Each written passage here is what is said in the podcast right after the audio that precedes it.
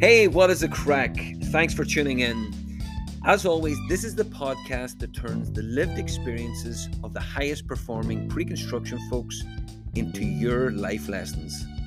Now, before I start, I want to wish everyone a happy new year. It's 2022, and I am back after an extended break, which I definitely needed after the roller coaster of 2021. But before I introduce today's guests, let's set the scene. We all know how difficult it is building a commercial construction project down the street or even in the state next door.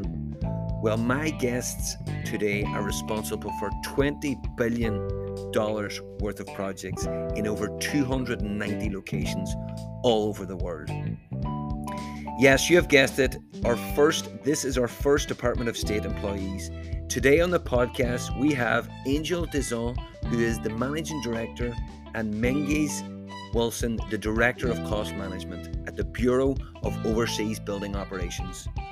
This podcast will give you an incredible insight into the challenges of building overseas, prefabrication, AI, logistics, climate change, and pre construction technology, as well as much, much more. As always, before we speak with Angel and Menzies, let's hear from our podcast sponsor, Beck Technology.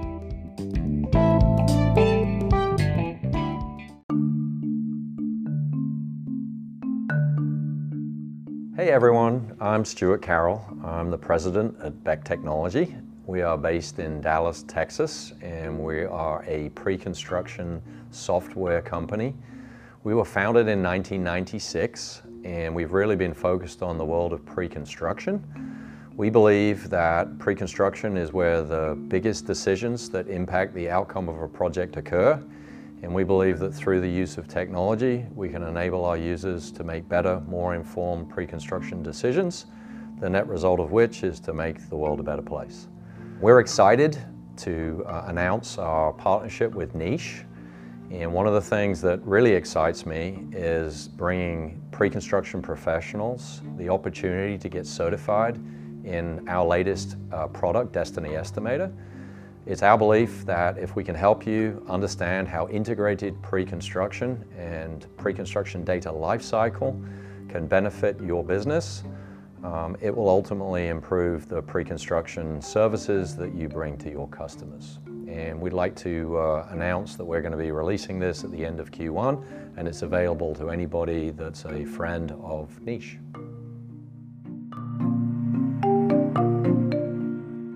Angel and Menzies, welcome to the Pre-Construction Podcast. Thank you so much. Yeah, good morning, God. It's good to be with you this morning. Thank you. Good, appreciate it. It is the first Department of State employees that we've had on the podcast. So really looking forward to this and, and digging into more detail on what you guys do on a day-to-day basis. Sounds good. You've, you've got the best, by the way. Between Menzies and I, that's that's all you need from the State Department. this is a one shot. That's it. No more no more podcasts. The only thing I'll prob- we'll probably have to do we'll probably have to do a part two and a part three to get through everything, but we'll do our best. Yeah, no, we're happy to to participate as much as you need. Brilliant. Well, yeah. again, again, for anybody that, that doesn't know you guys, give us a quick bio on your background, um, and then once we get that, we'll get straight into what you do at the department. Menzies, go ahead, start. Yeah, my name is Menzies Wilson. I'm the currently my position is as the office director for the Office of Cost Management, which effectively is the cost estimating that supports the bureau's uh, overseas program. We also run value engineering and the risk management program through the Office of Cost Management. I have about if I was fully staffed, I have about 40 people. I also have a, an administrative group of about another 10, so a total of about 50 people to support the, the program.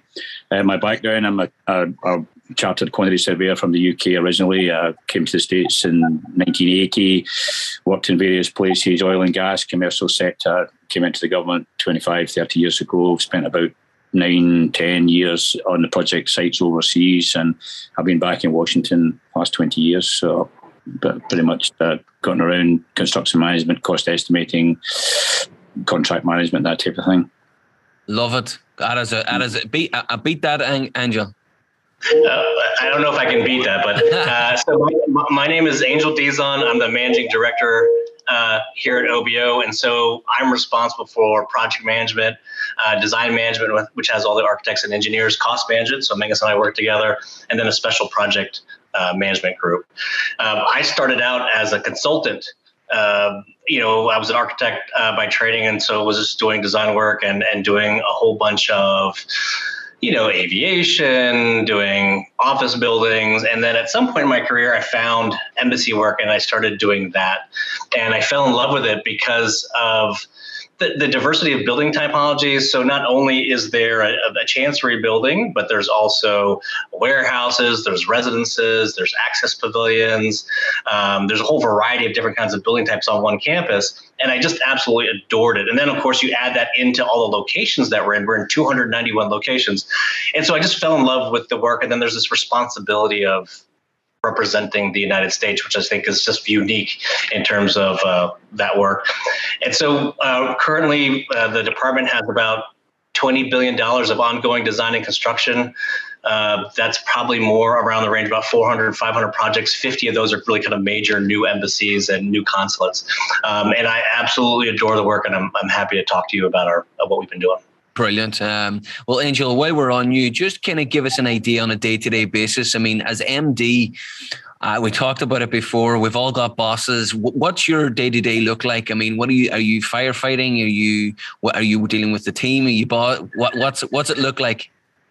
Yeah, so no, I, I don't. Uh, I don't do firefighting at all. So we have, you know, what I described with these other office directors. So there's about 450 people in our organization. That is a very narrow part of what we do, which is the, the bureau as a whole has got 1,200 people, and we have folks for every type of discipline, every kind of responsibility in that life cycle process. So, in my organization, I really push down a lot of responsibility um, and, and, and make people like Menzies responsible for doing his job.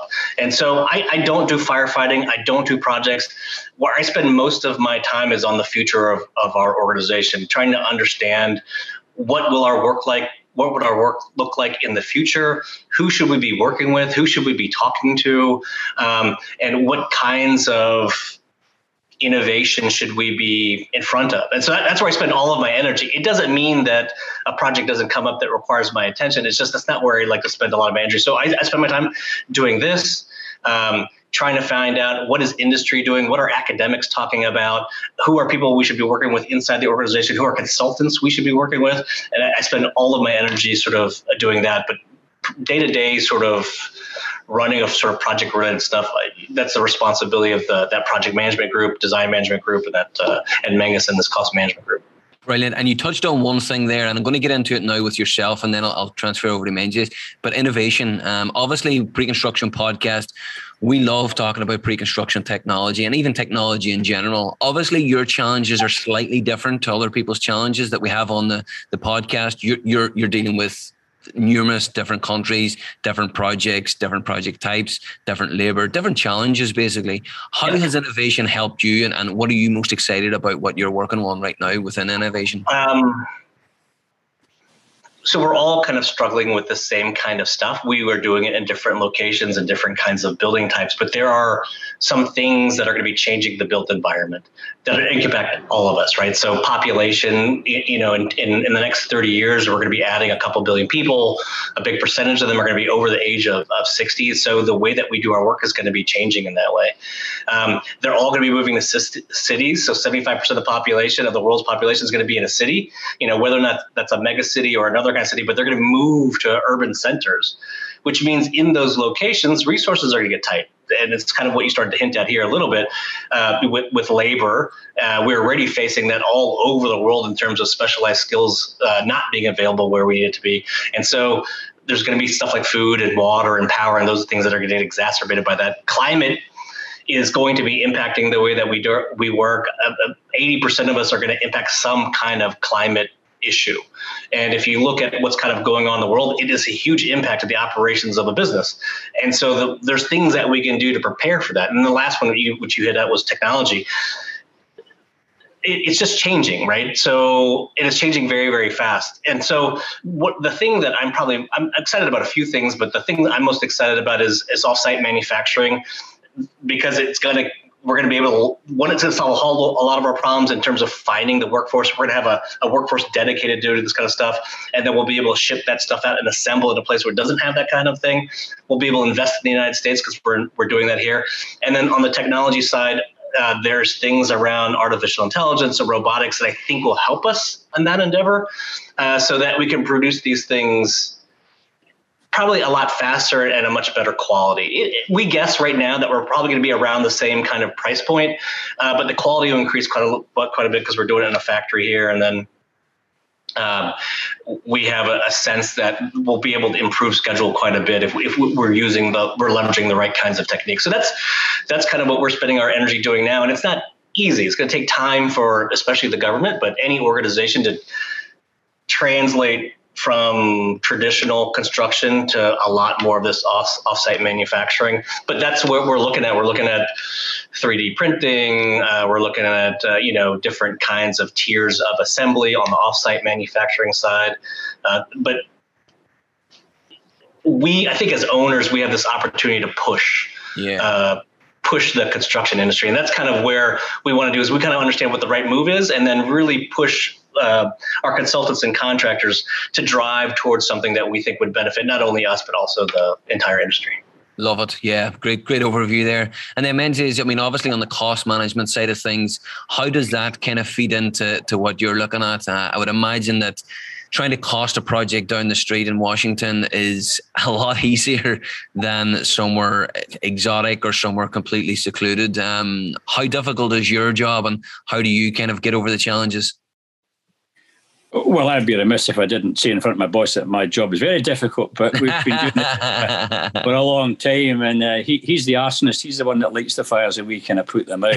you know, we, we have, uh, no, to your point though, we have a lot of experience uh, in building in remote places. And so we collect data. Uh, our buildings, we have a kind of a finite inventory of building types and so we typically would deploy to build the same type of thing in different places. So it's a question of just getting your head around the logistics and what the labour force might be in that country what has to come in from outside and what can be sourced locally.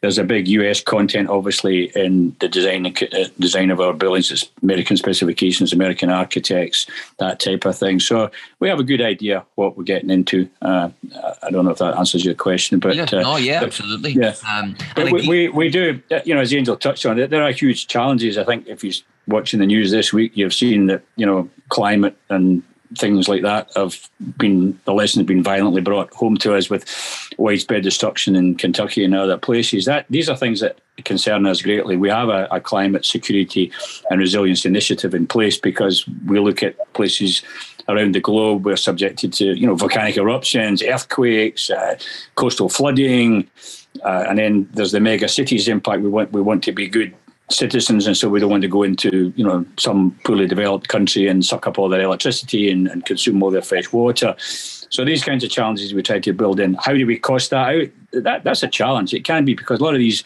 technologies are relatively new, or the engineering solutions are, are not that well known. Uh, so how do we get that? How do we make the business case for these things in terms of justifying the expense of the initial price that that would cost uh, vis-a-vis the life cycle analysis and the, the, the, political benefits or the diplomatic benefits of, of doing that for that particular country. So yeah, uh, it's uh, uh, it's an interesting job. It really, really is. We we get into a lot of things. We have a lot of discussions. We talk to a lot of interesting people we're trying to bring on technology to the fullest extent and to keep up with that. And not only that, but also to keep our people up to speed with the technology. It's one thing the technology exists, but getting your workforce trained to use that and to use it effectively uh, is sometimes not that easy. and, and Gareth, you know, one of the things I wanted to touch on, what, what Menzies said was that we do have sort of a finite palette of buildings and we we know what goes into them, right? We've done quite a few of them.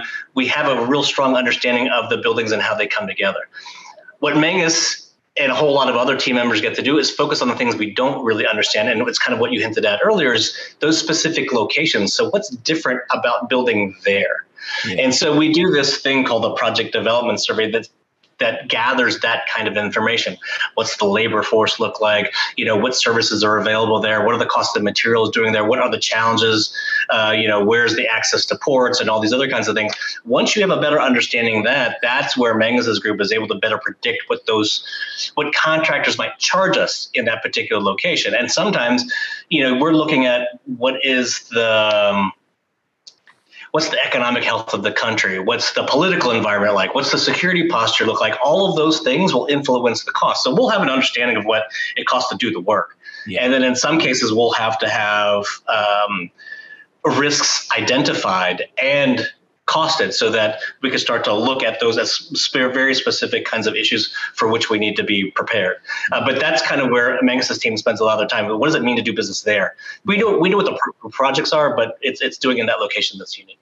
Brilliant. And has there ever been a, like you've been given a location or a project and you've turned around and gone, "Oh, wow, this is very close to not being viable." Um, and and how do how are we going how are we going to get around this? Yeah, that, well, that, that, that's every everyday experience. Yeah, every it happens a lot. So what, what ends up happening is we don't our our little tiny bureau of 1,200 people that do, that do uh, the buildings. Um, we're not responsible for where right? So that's the department as a whole. Is we need a mission here, we need a mission here, whatever. So most of them, we have 291. Most of them are already established, and then in some cases, it's brand new. The country's new or whatever. And so one of the ones that we're looking at now is in Juba. So we're going back to Juba, and there isn't a lot there. There is no infrastructure for water or for power. So we're trying to figure out, or we're figuring it out, you know, what does it take to do business at that location? We probably wouldn't choose to be there, but diplomatically, we need to be there. It's very difficult to do business there. And because there just isn't any kind of real infrastructure for us to draw upon. And that so that's part of what Menzies is charged with. Is, you know, he had to develop estimates for that.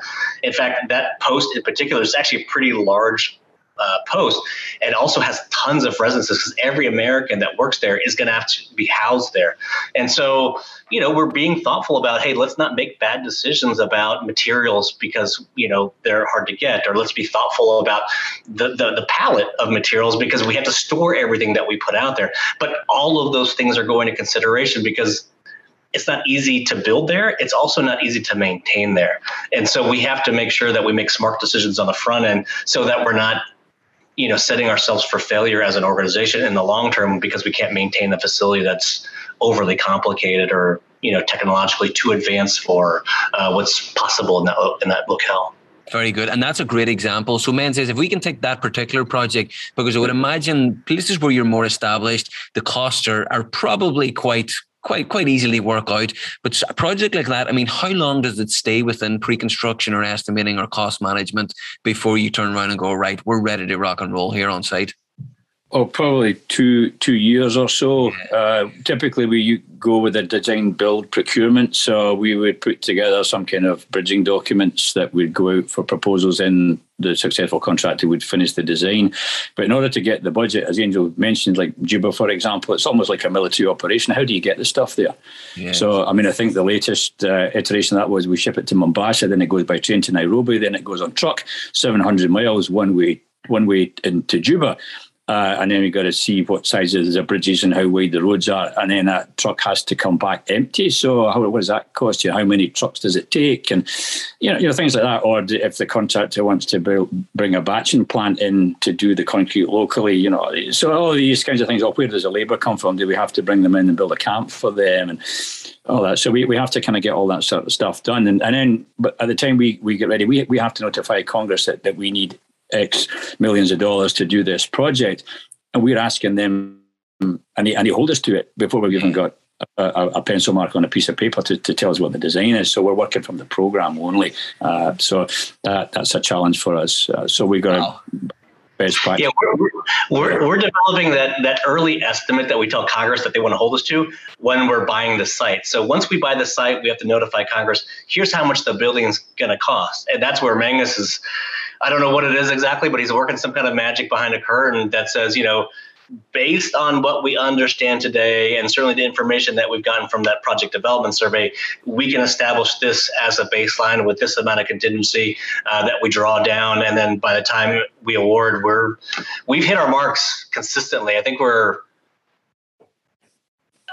I don't know. I actually don't have the number, but like in the last few awards, I think we've only been over our budget by a modest amount once out of wow. like 10 or 12. And so it doesn't mean we're inflating. I think that's the thing that Menzies, we're not inflating. He, one of his responsibilities is to predict what the market will charge us in those locations. And so not only all the stuff that he just talked about, but we also have to figure out will we will get enough competition in there so that that will help to drive the number down. And so in a place like Juba, we probably won't. So that's being considered in his. Uh, but in Angel, that's, that's incredibly impressive. You think about the, the, the, contractors in based in the US doing design build, uh, CM at risk, whatever it is. These guys are trying to get within five percent, ten percent, and they're struggling to be able to get into to so close with a conceptual estimate so early on when you just buy a site. That's uh, that's some serious numbers. Yeah, we, yeah. we had uh, we we had what I think we had six major projects that we awarded this year, and they were kind of delayed because of the pandemic. We weren't able to travel and stuff like that. We, you know, with all the supply chain disruptions and all that, stuff, we only had one that that that came over, and we're not exactly certain that it was for other reasons other than than than the COVID and, and the supply chain issues. But the rest of them came in within the budgets and are not not the estimates weren't padded. They came in within single digit percentages of where we were supposed to be and, and kind of in the middle of the pack of the bids. So we were well happy, pleased with that. Not sure what the future holds because of the, you know, turmoil in the market and supply chain issues and other challenges that we face. But uh, we, we, we're pretty proud of the work that we do. I think we do a fair job, yeah. And Menzies, another question. I mean, this is purely pre-construction estimating cost management. What technologies do you guys use? What how do you do your takeoffs, your bids? How, how do you gather information? How do you collaborate with the, and communicate with the, the contractors? We, we have a, a cost estimate software suite. Currently, we're using Sage Timberline with some other modifications that we've got that feeds into our building management information system. We've we've constructed uh, to some extent kind of models of the building so we can put in basic programmatic information even before we've got a site and that will come out with a fairly detailed estimate. Then we can take that what i call the planning estimate. We can then make changes for the selection of components materials systems and and develop that forward into what i then call the project estimate when it starts to take shape. Once we have the architect involved we give him a design to budget uh, that he's supposed to constrain his design to within that budget. And then we have milestone estimates delivered by his consultant that we compare to ours to reconcile to make sure that that and, and validate that he's actually still within the budget. And that's what goes forward. And then we go out to bid and the market tells us if we got it right, we got it wrong. And as we just explained, we we have a fairly decent record of, of getting it right. Oh yeah. Very hey, good. Menzies, Menzies, can you talk a little bit about our approach, you know, that design to budget and using UniFormat level one to help guide? Yeah, well, but typically what we've done in the past is we've given just a lump sum, you know, thou shalt design the building for, you know, 350 million or whatever that, that number is. I think we've found that there's greater utility if we can break that budget down, say to UniFormat level one, so that we then identify line item budgets for the components for, say, for the building envelope or for the mechanical. So that then allows the AE to give his sub-consultants to say, this is what you've got to design to. So it, it gives us, uh, I think, greater transparency. And then we can see if somebody's in trouble, what we can do to fix that, whether it's to descope some of that that particular element that's causing problem or to deploy perhaps if they can't do it you know some money from from reserve or contingency. So in overall that's our kind of cost management strategy. Not completely there with it on all projects but on the major projects we're trying we're trying to get to that. It seems that the architects and engineers they, they like that. It, it's it's helpful.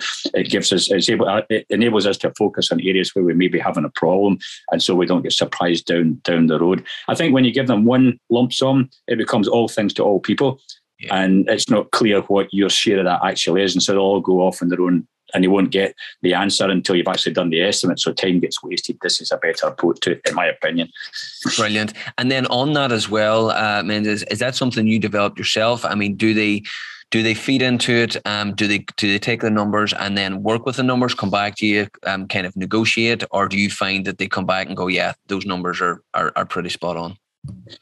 Pretty much uh, come back to be spot on. Uh, I say we've only been using it for a couple of years, or so we don't have a whole lot of experience about how it's working out. Uh, but it allows us to sort of capture if you know, particularly if say building envelope, for example, is, is a favourite one. If there's a lot over too much architectural kind of creativity going into that, we could identify that quickly. Um, so we we we we developed the design to budget ourselves internally based on our historic analysis of projects that we've completed and saying this is what we think you should be spending. You should you you should be able to reasonably meet our requirements for this particular project and that particular location for this much money. And here's how we think it should break down. And, and if you want to move some stuff around, we want to have a conversation with you about that. So we have some say in how, how it gets allocated and in Gareth, as you know, as, as owners, we want to invest our money in very specific kinds of places.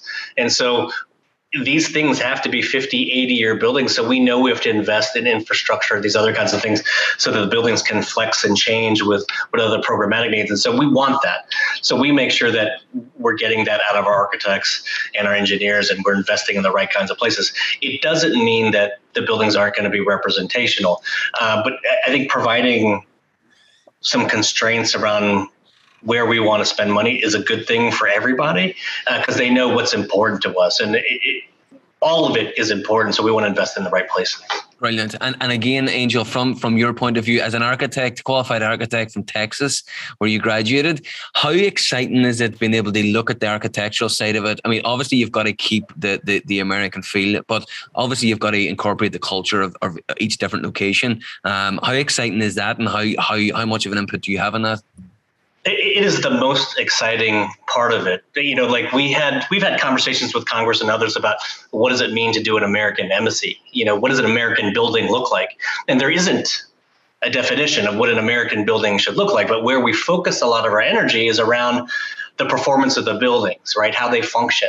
Um, that I think is very much American. You know, Americans are, are very functional people and they're very performative folks. So that's that's where we spend a lot of our energy. And so what you'll find in a lot of the work that we do is that those aesthetics are born from solving very, very complicated performative problems or solving very complicated functional problems.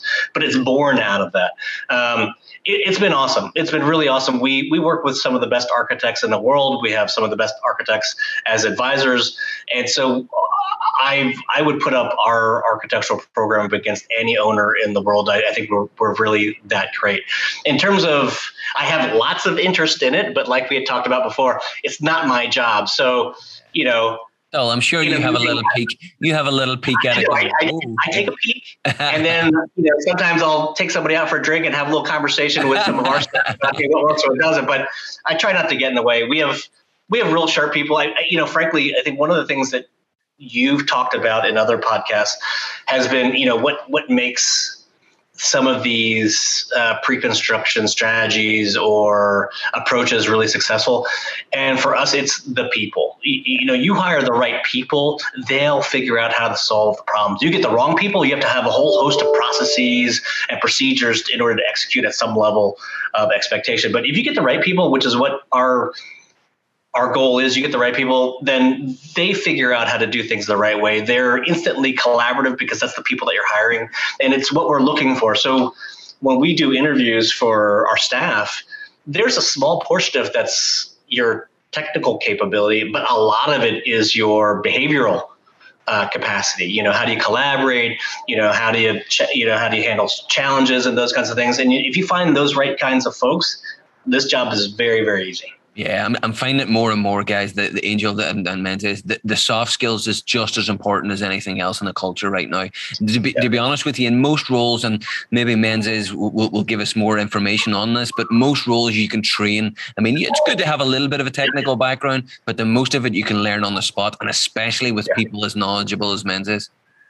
Yeah, that's it. Like what Menzies has brought to our organization has been invaluable and it's not because he's the the best at what he does, but he thinks a lot. He's very very strategic, and he's hired really wonderful people. So he set a vision for what he believes his cost management group could become, uh, centered around a lot of data. And so he's hiring data scientists and these kinds of things. Um, uh, but he is recruiting the right kinds of people. He's engag- engaging with the right kinds of government partners, with the right kind of industry professionals. He, he's doing wonderful stuff, but, but mostly because of what you described there is that's who he is. That's his. He's got really wonderful soft skills, and one of the things I like about working with him the most is he cares a lot about people, and so he's always preparing them and helping them develop professionally so that he can deliver his office can deliver on the back end but his his organization is super crazy awesome they've done a wonderful because of him yeah. you know, we've had a lot of people run cost, but uh, it is what it is today because of Menzies. And the accent just adds adds everything. It's sexier. It's just much sexier.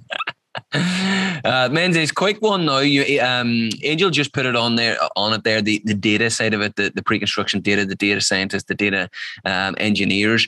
I just did a, a, podcast with the EVP down at Skanska down in Raleigh, Steve Stouthamer. Really, really interesting guy. They started gathering data and and basically they were like a, they got seed money from Skanska internally to, to basically build this data machine of historical data through all their projects and data points, various data points. Um, how long has the, the, the, Bureau been involved in this? I mean, you've been there a long time. Were you spearheading this and how important has data been to, to your job? Well, it's becoming increasingly important. Uh, I, I, didn't know about the Skanska. I think that's interesting because they obviously come to the same kind of conclusions. A, a few years ago, we had, uh, I can't remember, we used to use a kind of commercial database, and then for some reason it, it started to get really expensive and this and that.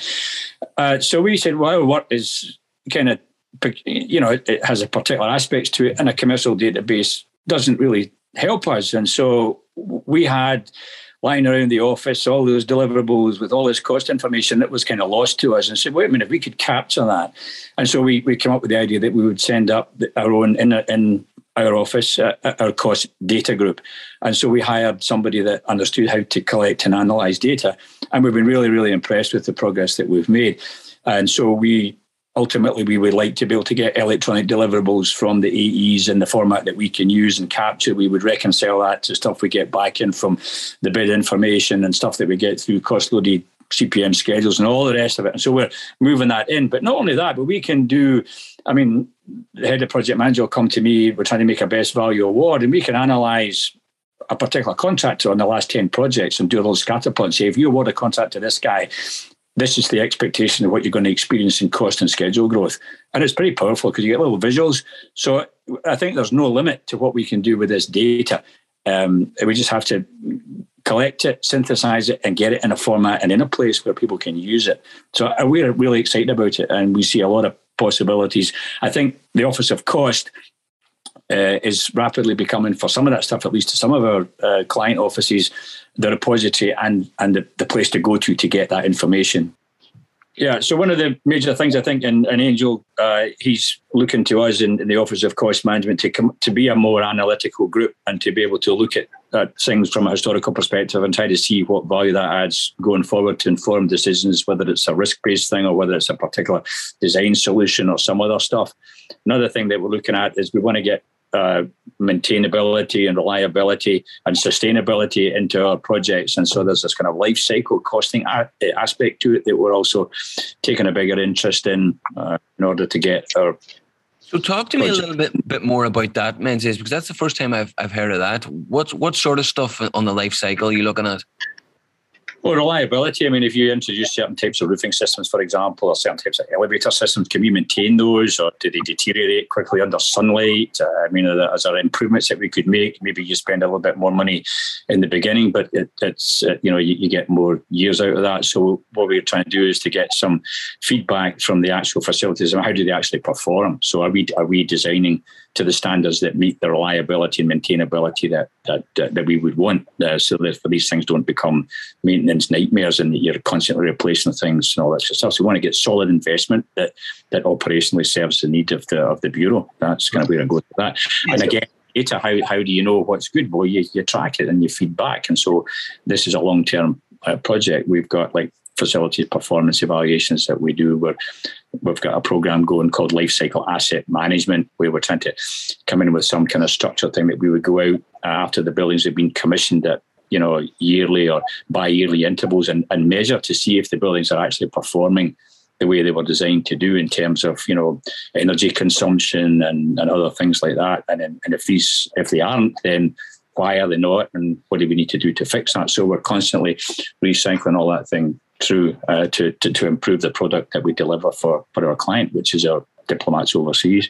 And it must be amazing for a contractor to come in and be able to work with you and understand and, and see all that data and basically compare and contrast. Do, do, is is that is that how collaborative maybe, you are? Maybe you should ask them, but uh, yeah, I, reputation. No, I'm, I'm sure that uh, we, we do have contractors who do a lot of our work on a repeat basis. And so, yeah.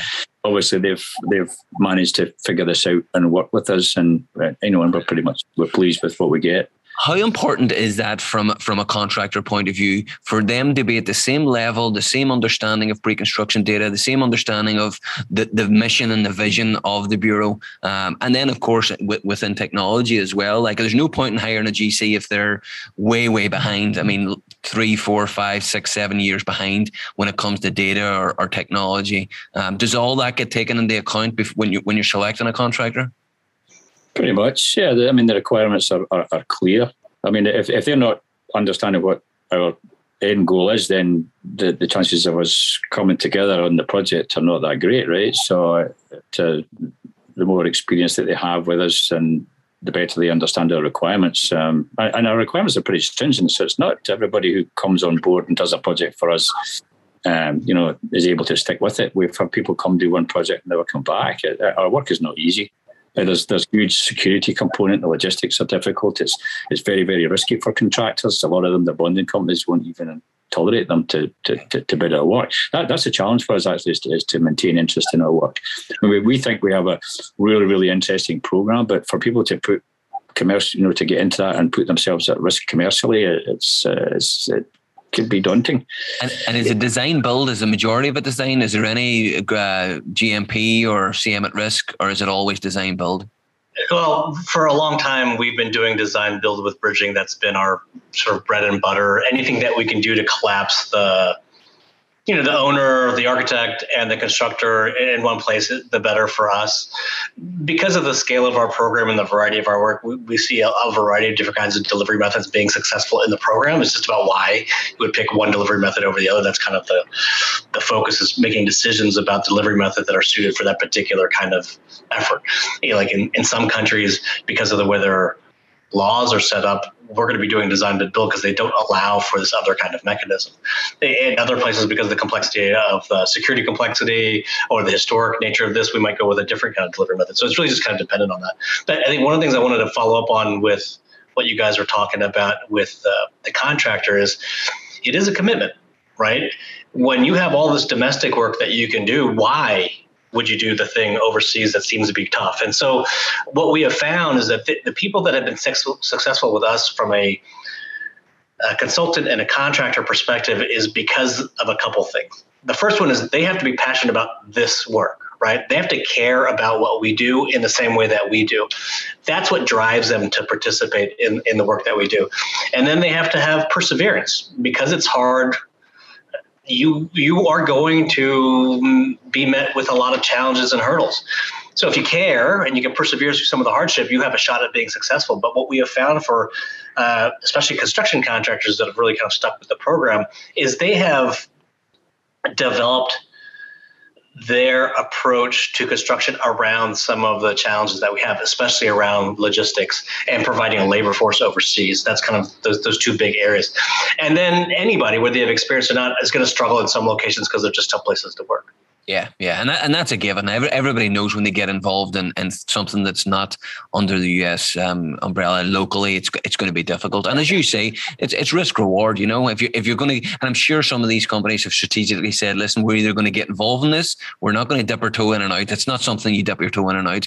So, guys, yeah. what is the what's the most exciting things about working with the bureau? Because, uh, like like I said, it's all general contractors, architects, designers, subcontractors that's on this podcast. You guys are the first and probably the last because you guys are the best um, that's going to be on this. Um, tell us a little bit more about the, the softer things working with the bureau. What, what what makes you get up in the morning and go, you know what, I love what I do. Well, I'll I'll start and. If anybody's gone to our website and saw our buildings, the buildings are absolutely awesome. But they're solving very, very complicated problems, especially around the environment, around climate. Uh, there's very challenging sort of structural issues when you're trying to build things to blast. Uh, there's representational things and cultural things that are demanding on for anybody. Those are really cool things for anybody that's doing buildings. It's just cool stuff. The reality is that what's probably most awesome about our work isn't that right? It's these other kinds of impacts that we're making all over the world that represent the United States that are probably more important. That's kind of what's so, sort of gets me up for sure. And they, we have this thing called the embassy effect that we have been spending a lot of time doing, uh, understanding. Because once we build an embassy in a particular location, what is what is really the impact of those kinds of things? So beyond the diplomatic platform, um, there are economic things that we are doing. 25 to 35% of our construction costs is go, going directly into that market. So we're buying labor and materials in there.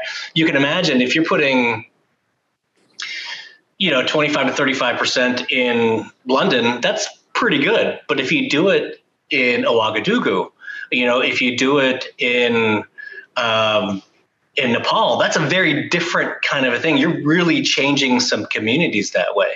And then, of course, the businesses that develop, the real estate values that go up, we're a part of that economic engine, and there's it's huge. It's absolutely huge. And then the second one is environmental. There's a lot of things that we're doing in some countries where we are being very, very thoughtful about their resources, introducing to them technologies that they may not have seen in terms of water, energy uh, conservation. There's any of those variety of things that we can introduce into a community that, that they can get, they can really, I don't know, they can really take advantage of, right? They see the Americans doing it. And there is this, you know, this old quote from the 40s about good enough for government.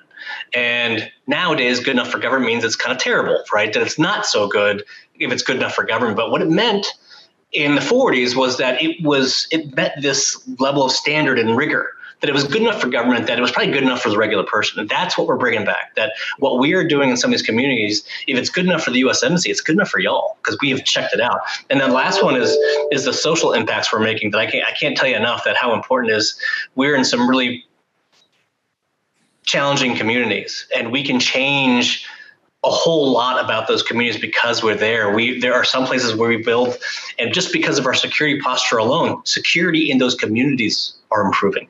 We built a, we did this security upgrade in Juba just for lighting. But it was so impactful to the community that kids were coming to the embassy to do their homework because it was the one place that had consistent power and light.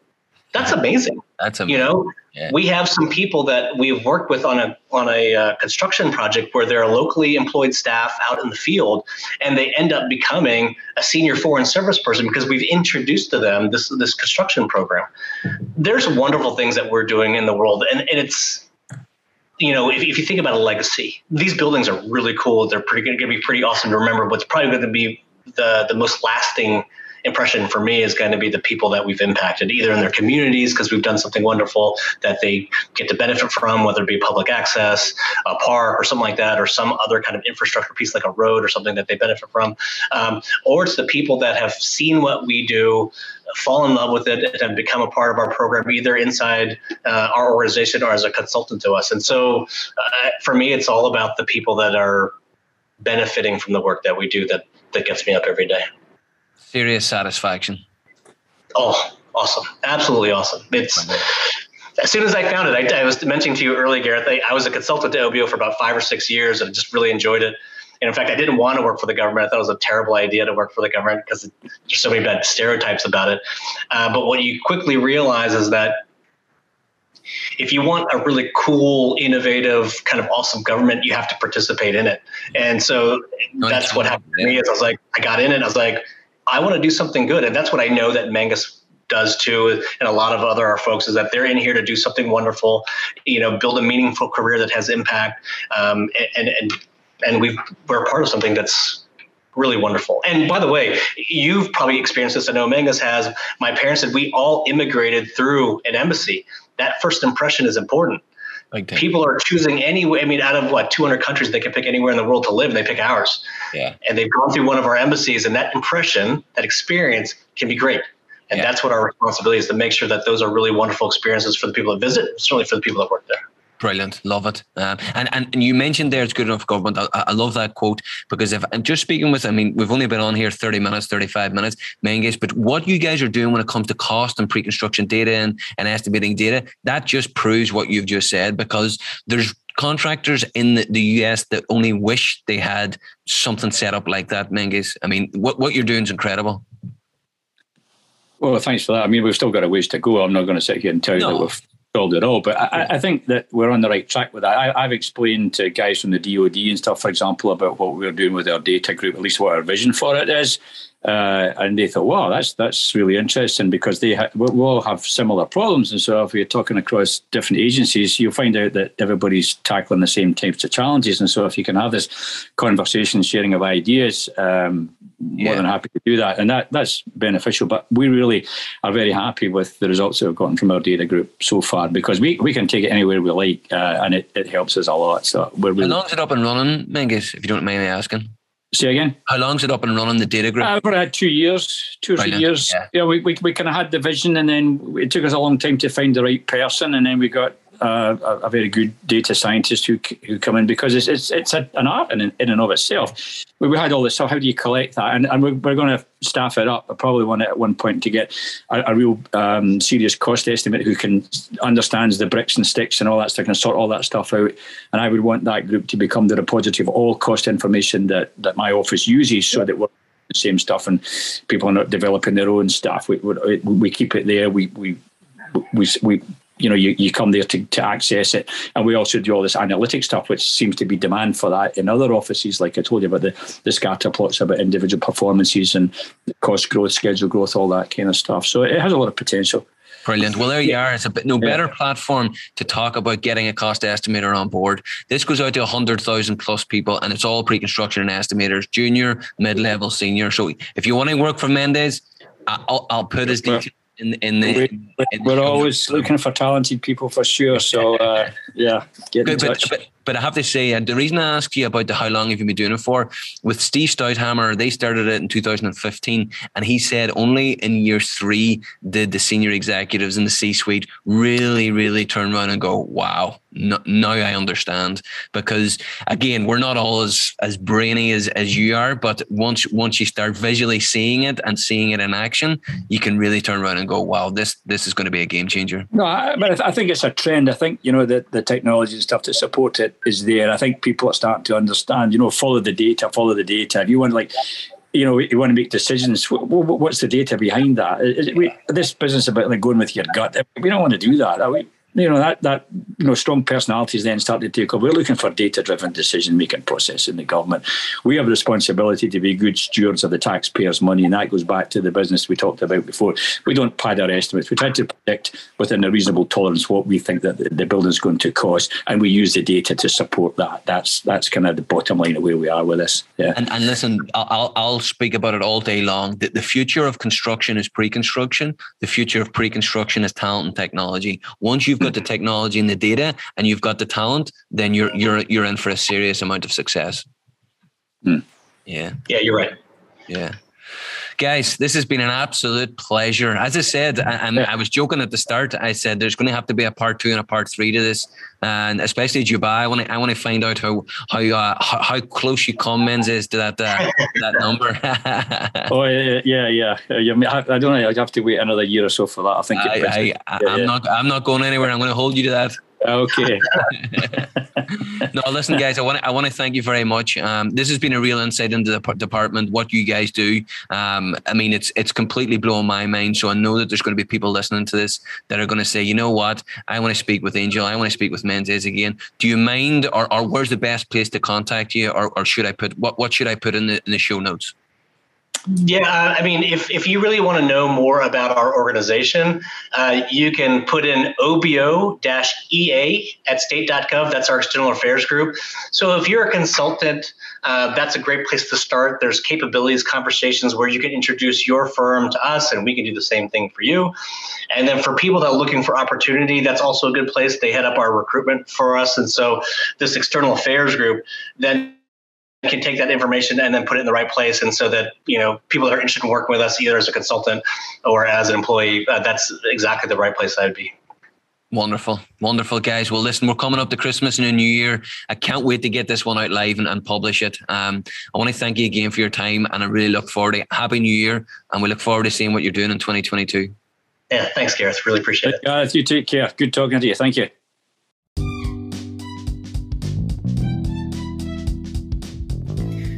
Well, folks, I hope you enjoyed that. A huge thank you from Angel and Menzies. It really was a fantastic insight into what they get up to on a day to day basis. As always, if you want to contact either of the participants today, please look in the notes, the, the show notes down below. I have put in the links to their LinkedIn. Um, you'll be able to message them on there if there's any follow up questions or you need any more information. Um, thanks again for tuning in and stay tuned. Thank you.